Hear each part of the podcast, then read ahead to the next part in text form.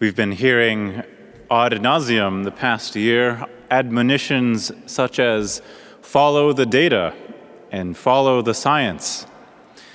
And the most serious of accusations carrying the greatest public shame is being labeled anti science. And yet, our Christian faith is rooted entirely in an historical event that cannot be proven through scientific data. We have only the testimony of eyewitnesses. But we should not be discouraged. The lack of scientific data surrounding the resurrection actually reinforces its importance. The resurrection is a reality that concerns life beyond the material world. It is the very intersection of the physical and the spiritual. Some theologians over the years have attempted to reconcile this perceived conflict between faith and science. They've suggested things like Jesus' resurrection was purely spiritual, or that it was analogous to the resuscitation of a dead corpse, like a medical miracle. But if such scientific explanations are correct, then human existence and the world as such would not be changed. It is easy for any of us to minimize the significance of the resurrection, to go about our lives as if it is simply an event of the past or one that only concerns life after death. Last night, at the chanting of the Easter proclamation, we heard the words, This is the night when Christ broke the prison bars of death and rose victorious from the nether world. The prison bars of death describe our life of captivity in the entire world without a Savior. Life without Christ's resurrection is indeed like a prison. We are held bound by the confines of natural life, which is limited by death and weighed down by sin and evil.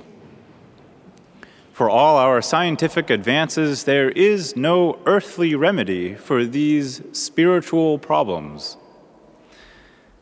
Jesus' resurrection is about breaking out into an entirely new form of life, into a life that is no longer subject to the law of death but lies beyond it. A life that opens up a new dimension of human existence. This dimension is the life of grace, the divine life that comes to us from heaven and fills us with light. The resurrection assures us that for every Good Friday in our lives, there follows an Easter Sunday. The victory over sin and death has been won. Sin and death, therefore, should not define us, but only the life of the world to come. And this life of heaven is made present to us through grace, communicated through the sacraments, giving us a share in the victory. If we embrace this new life that is offered to us, the response will be supernatural hope. Hope for things beyond this world that nothing in this world can take away. This hope brings freedom, for with Christ, nothing can hold us bound.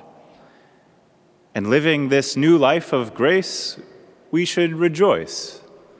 Rejoice that all of Christ's promises are fulfilled and that he is truly alive and active in the world.